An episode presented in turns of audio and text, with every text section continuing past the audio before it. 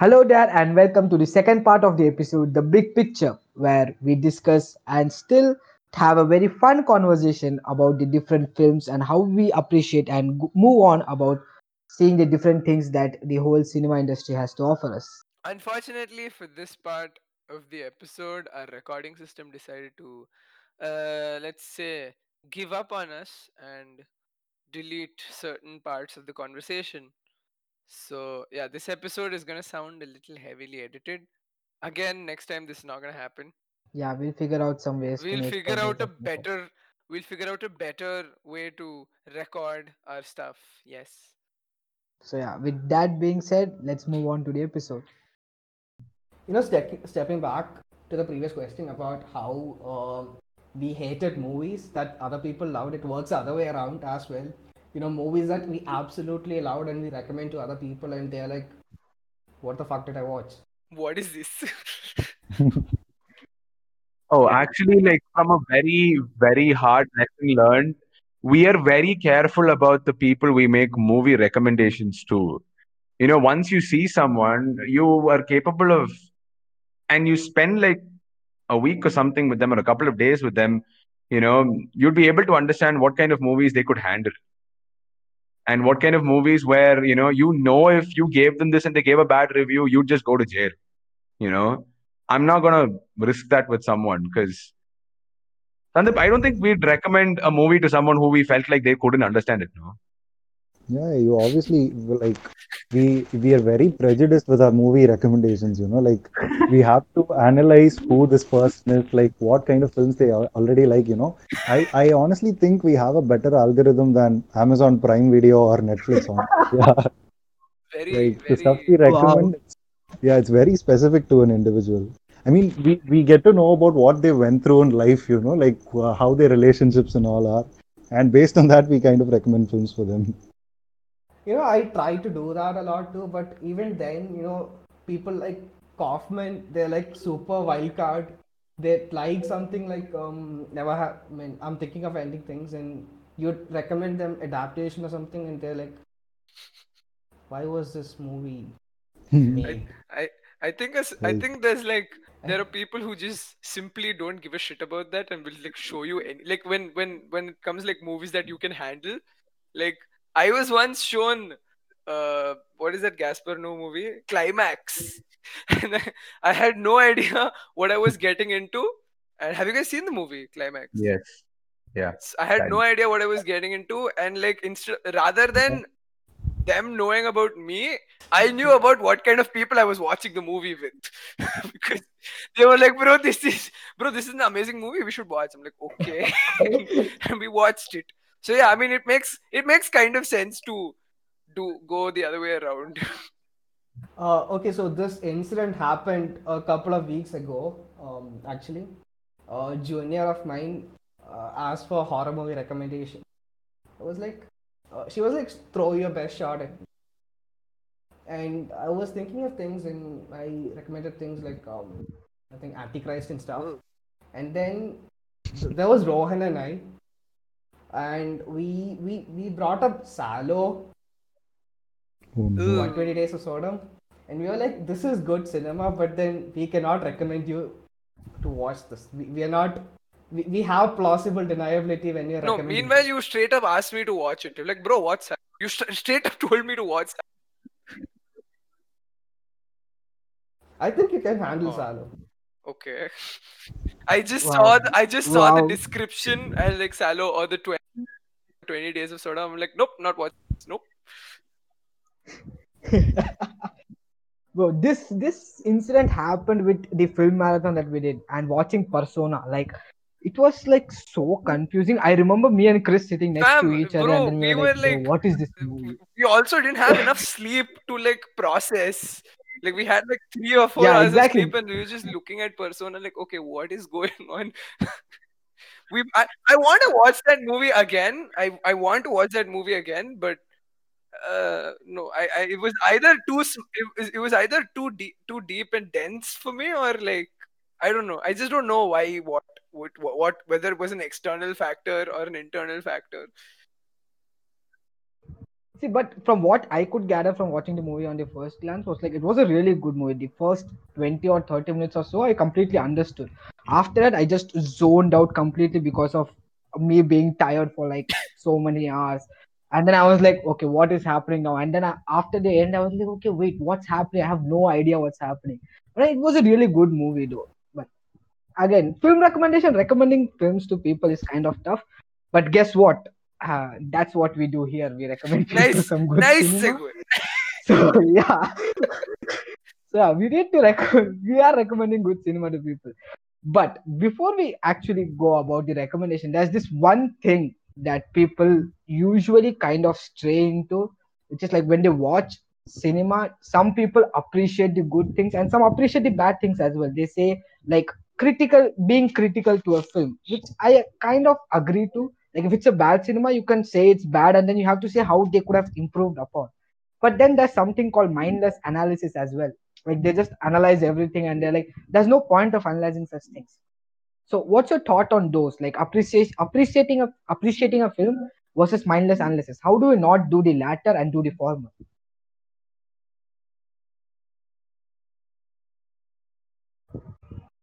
Okay.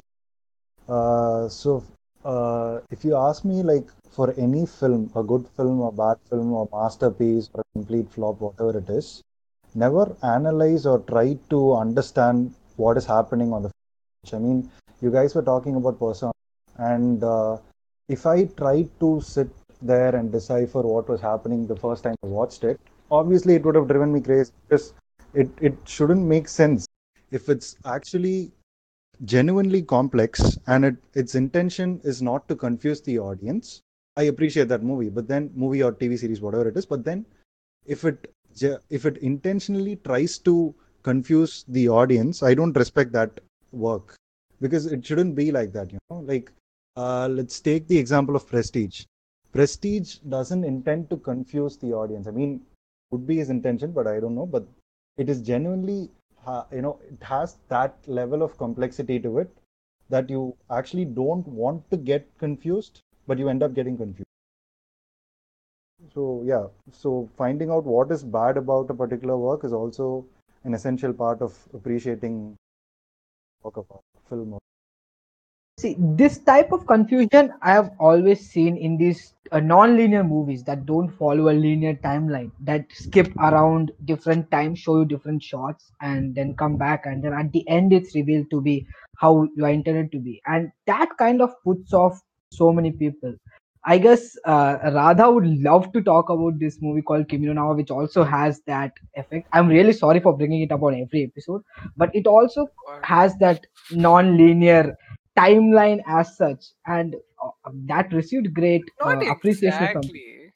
But I mean, okay, yeah, see, continue, it, continue, it continue. isn't as linear as you thought it would be. It kind Huh, of like a bit jumps around here and there. And then the movie Eternal Sunshine of a Spotless Mind also works that way. It has that non-linear timeline. Even Oh, yeah, Neram, yeah, yeah. The, the Tamil movie or Malayalam, I don't remember the original language it was made. Oh, in. it was made in both movies. I- I'm not sure it was made it simultaneously. It was made It was made simultaneously. Yeah, so Neram also has that effect, but people don't actually want to watch such non-linear movies because it's kind of confusing for them. But those movies are really good. So I guess that is the effect of effect of people not going for watching such kind of good cinema as well. I, I remember some interview also where some directors also said the same thing. I think that there's this one. Uh, there's this again same Nolan movie, not Prestige, the one that uh, directly inspired uh, in Ghajini. Ayo. memento Mem- Memento, yeah, uh, Memento. Uh, How that it has a very it has a very it's non-linear, but it's still sort of it has a structure to that non-linearity, if that makes sense. hmm. That that is a no that that's not even non-linear. It, it's kind of linear, but in a Huh, exactly. Yeah, it's it has this it has this structure to it. Like it's not it's not A goes to B, but like it's No, still uh, so to make things clearer about Memento, we have to kind of observe it from the protagonist perspective itself. Like it's it's about a guy not being able to remember things that happened to him in a particular order. And you are exactly in his shoes trying to, you know, make sense of things that actually happened to him, you know. So you face the same level of ambiguity, about the events that unfolded in his life, and at the same time, you are trying to make sense out of it. So yeah, that is the intention of the creator. Yeah, I think if non-linearity plays well with the character on screen, you're not really going to feel the effect of having the burden on you to understand the film. Rather, the film will speak to you on its own. I mean, uh, I know non-linearity is a little hard to follow, which is true, but I think, I mean, several movies uh, you played out from uh, from beginning till the end. I mean, depending on their types of ambiguity, I think would have mindless effects on you. I mean, have you have any of you here seen Eraserhead by David Lynch? No, I, I haven't. I haven't. I have to watch it because uh, I think Melvin talked about it. No, someone Yes, about it. Melvin. Yeah, Yeah. Melvin was talking about Sandeep, it. What did you understand when you saw Eraserhead? No, I don't think even David Lynch understood what he was trying to do. Because, yeah, no, no, don't get Yeah. me wrong, because it's such a beautiful, beautiful film. Okay, I mean, it's visually very disgusting, but at the same time, it's it's a beautiful film. You know, it it, it is a dream basically. It, it it's it's exactly how you'd remember a dream. You won't know the head and tail of it, but still, you you remember images from it, and you remember symbols, and you you remember what you were going through when you were dreaming, right? So yeah, that's how Eraserhead works, and that works well because of the nonlinear uh, structure that Rahul mentioned. So yeah, and more I than Eraserhead, uh, I'd like David to. Lynch doesn't need the nonlinear structure to, you know, keep people away from his movies. A lot of people have an aversion, straight up aversion towards his movies because of the content. I No, mean, it's all about using that you can't even properly. explain it to them how this matters and how this is beautiful cinema. That's Yeah, no, uh, we were talking about how nonlinear structure doesn't work for certain films. I mean, you have to consider the films that entirely dependent on the, you know depended on this particular structure. Like uh, take Reservoir Dogs for an example. If you actually watch the film in chronological order, it won't be that you know that great of a film to be honest. I mean, uh, if you just shuffle things to an entirely different way, it doesn't make sense, right? it, it's not cinematic. It you, you'll get the you'll understand the story you'll understand what's happening. You might not feel the same emotion that you feel when you watch it in the order that quentin tarantino intended for you to watch. Same thing goes for his other films as well. It's all about that structure that gives you the sense of uh, you know exhilaration when Hmm. But yeah, like you said, it, some some movies or some stories does not need the whole non-linearity thing. And I was watching this uh, YouTube video that Sanjay sent me, which was uh, Mysskin's director Mysskin's uh, video on how to appreciate films. And then he says one quote that I absolutely love. It was from a I don't remember the origin. It was from Japan or Germany. I don't remember. But he says that uh, a poem can be written in like a hundred pages, but you can write the same poem in three lines in the form of an haiku. So that's how like cinema is to be viewed, like the simplicity of the cinema. And then he gives the example of Shawshank Redemption and the movie that it was kind of inspired from, A Man's Escape. I don't remember the exact name. a man Was it that? yeah, Yeah, yeah. That Yeah. he gives the example, What and then movie? he gives What this movie? What's the name of the movie? Man escape a man's by Shawshank Redemption. robert bresson. Manchester Oh, yeah Yeah. that was kind of the inspiration for like uh, shawshank redemption. And then he gives this one shot where uh, in shawshank redemption you can see like the drone shot of the whole prison. Like they show the whole prison and how many people are there what all is needed. And then in the man's escape they just show you a prison board the the gate the cell and then that's it. And then he gives he says that it, it can be viewed such in such simple ways. And you don't have to have so many cluster of things for you to make good cinema. You can have simplicity and then that's what most most good cinema has in them. That very simplicity feeling of in the in the whole film. Uh, simplicity, though, like I mean, in in the case of Robert Bresson himself, I think Robert Bresson sometimes becomes too minimalistic to a point where I mean, check out this movie of his called Pickpocket. I think Pickpocket came out in 1959. Yeah, 1959 is when Pickpocket. It's around like an hour long, and I'm not kidding when I say this. I was having breathing difficulties while watching that movie. yeah it's very claustrophobic yeah The, yes, the, yeah, exactly. That that's what I was looking for. The movie makes you feel claustrophobic because there's it's minimal to a point where you feel like there's absolutely nothing essential on screen and oftentimes even if there's like one or probably like more than one character on screen you start feeling claustrophobic as you know a viewing member of the audience. Sitting through that one hour of pickpocket is honestly it it, it is something you have to dedicate. Bringing back to the top i'm just bringing back the topic of like analysis of a movie. Some people you know kind of try to find the techniques etc etc etc but then most there's this also what i think is most people try to do this so that when they so when i watch a movie when someone watches a movie for the first time they watch it like as is right? Without thinking much just like watching the movie. And there are some the next the second or the third watch that you do usually is like you trying to figure out you know what something that is you know different about the movie something that made that hooked you to the movie that made made you watch it a second time. And that's when you like start to get you know certain certain techniques.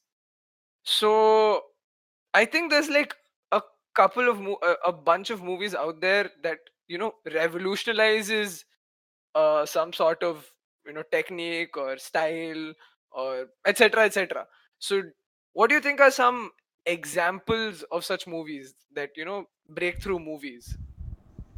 Um, actually, see, uh, if you think about it, we have to differentiate between film appreciation and film history because uh, let's say film history is what you were talking about in the end. Right, Uh, right. You know, like uh, trying to find out who did what first.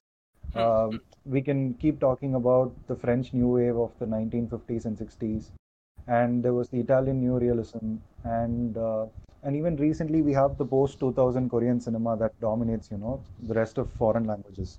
Hmm. But uh, this is all completely from an analytical standpoint.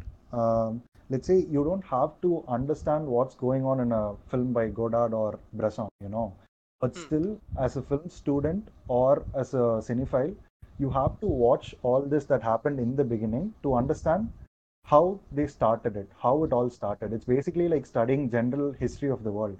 You have to know what happened in your country before you actually, you know, you were born to try to make sense of what is happening right now. That's the same thing that applies for uh, film history as well. You need to know what the original masters did and using that, how you can change uh, what is happening right now, you know. And it's, it's basically like this you have to learn the rules first and then you have to learn how to break the rules. That's how it works for a filmmaker, you know. So when you're doing that, uh, that is where film history comes into the picture. Now, film appreciation. What I mean by the difference here is that, uh, let's say you have a particular film, you know, your favorite film. This movie doesn't have to be, you know, like uh, a masterpiece. It doesn't have to be Citizen Kane. It doesn't have to be The Godfather. But then there is, we all have this one particular film that we keep going back to. Like, let's say you had a very rough day and you come back home and you just feel like rewatching this movie, you know. It, it's not exactly entertaining. It's, it's not exactly an art house film, but at the same time, this is your film. You know that. So this is the first step to film appreciation. Actually, you have to start. You know, you know, you have to try to understand what makes you come back to the film. Wha- uh, for some people, it, it might be the music. For some people, it might be the cinematography.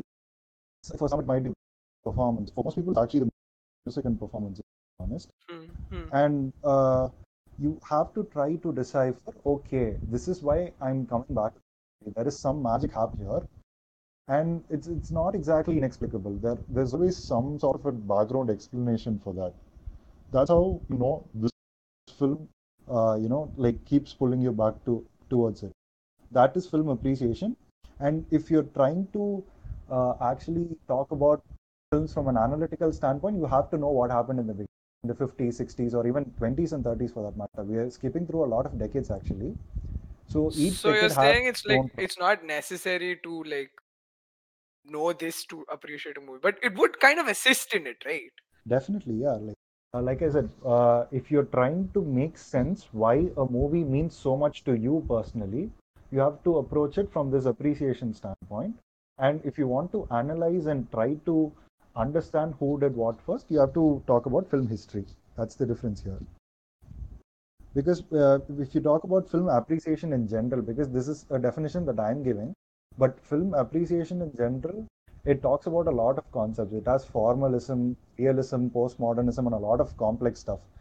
Uh, Right, right. But then, if you think about it, it's all very simple. Like realism is just trying to uh, stay real to whatever has happened before or whatever is happening, like as realistic as possible. And formalism is like following a studio technique. And even people who don't understand the concept of formalism, a regular audience of today, for example, if you make them sit and uh, watch a particular movie, they know for a fact that this was taken in a studio setup. This was taken uh, in a very homemade, independent uh, vibe, you know. So that's how it works. You, we know these concepts in depth beforehand, but then we have to uh, try to study these concepts in detail to understand how it's actually playing out in the film. It, actually, I thought of an analogy for this. So we've seen people in museums, right? Uh, we have these uh, curators in museums. What they do is that uh, they kind of stand in front of a painting. They try to analyze the technique, like they try to analyze the colors, what the artist is trying to convey, and all that. But before that, whoever actually sees the painting for the first time, they have to stand there and absorb the painting completely.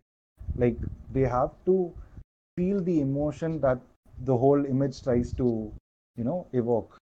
So that's how it works. So after a couple of times, you obviously, when when you've seen around a hundred or thousand paintings, you will get an idea that uh, okay, uh, this is the difference between these three paintings and uh, how the uh, how these make a difference as a concept. Like let's say, uh, you know, impressionism, uh, abstract abstract Mm. paintings and stuff. You know, Hmm. that, that's about it. Like you have to keep getting exposed to more and more content, and that's how you'll know the difference. Actually.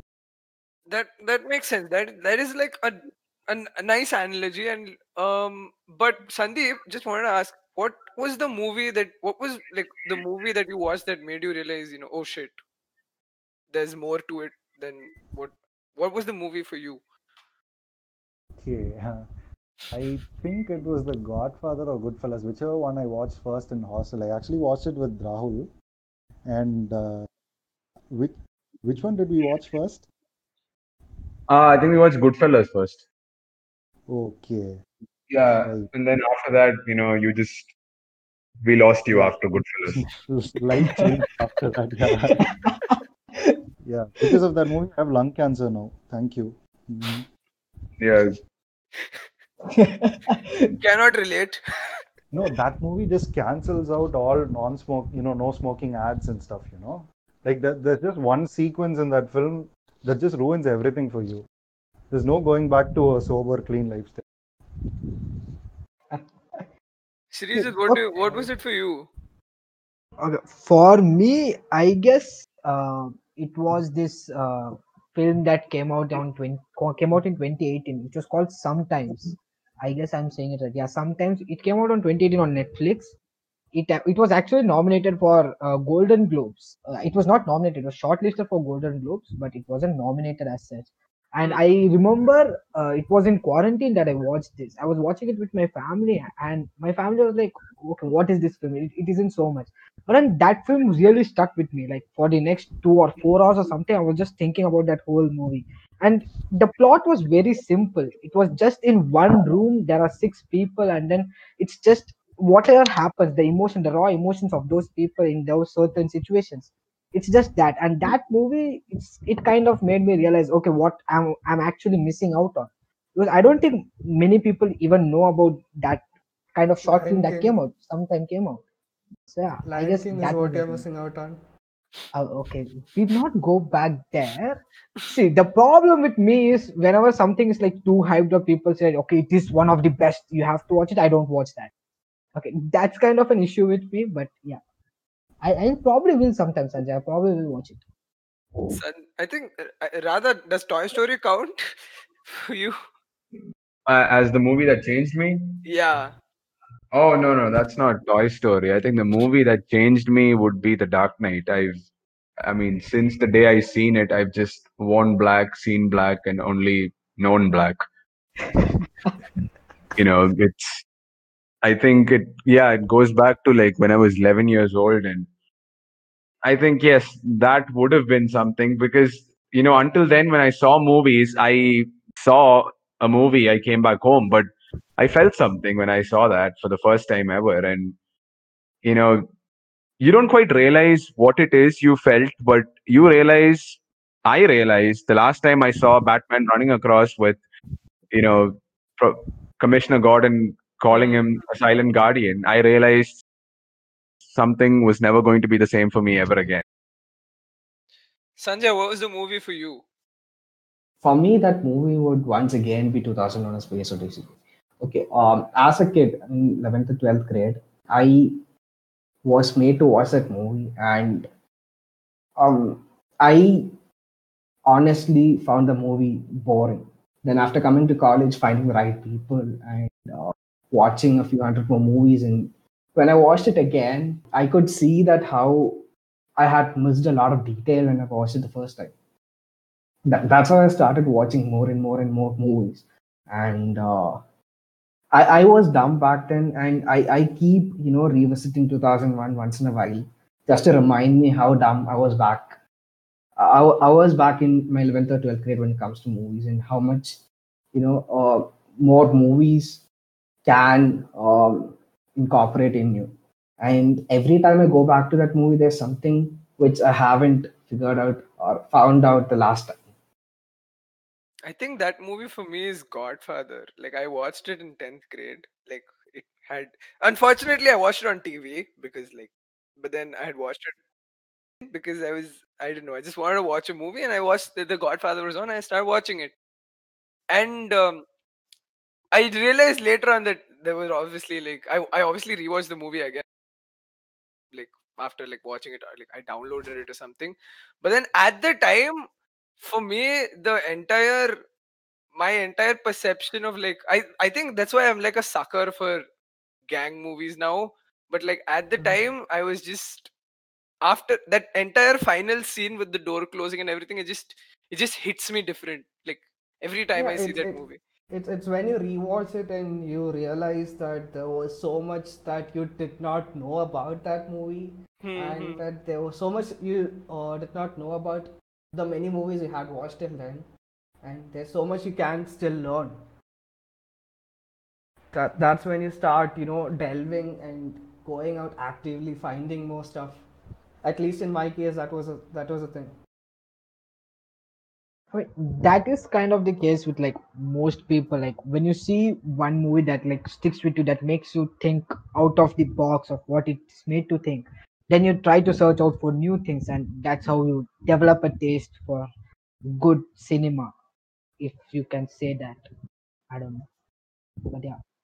So yeah, that I guess with that we'll end up this episode. Thank you guys for watching and stay tuned for like more episodes like this and let us know how you feel about the episode in our Instagram at Films of At VITC. Film Talk VITC. Yes. Okay. That was a good reverb, Chris. Excellent reverb. Real time reverb. Sorry. Good, nice. Continue. Also, don't forget to follow us on the streaming platforms that you're listening to so that you get your updates right when they are up. So, with that, this is Srijit Vijay And this is Krishna Kokat. and cut.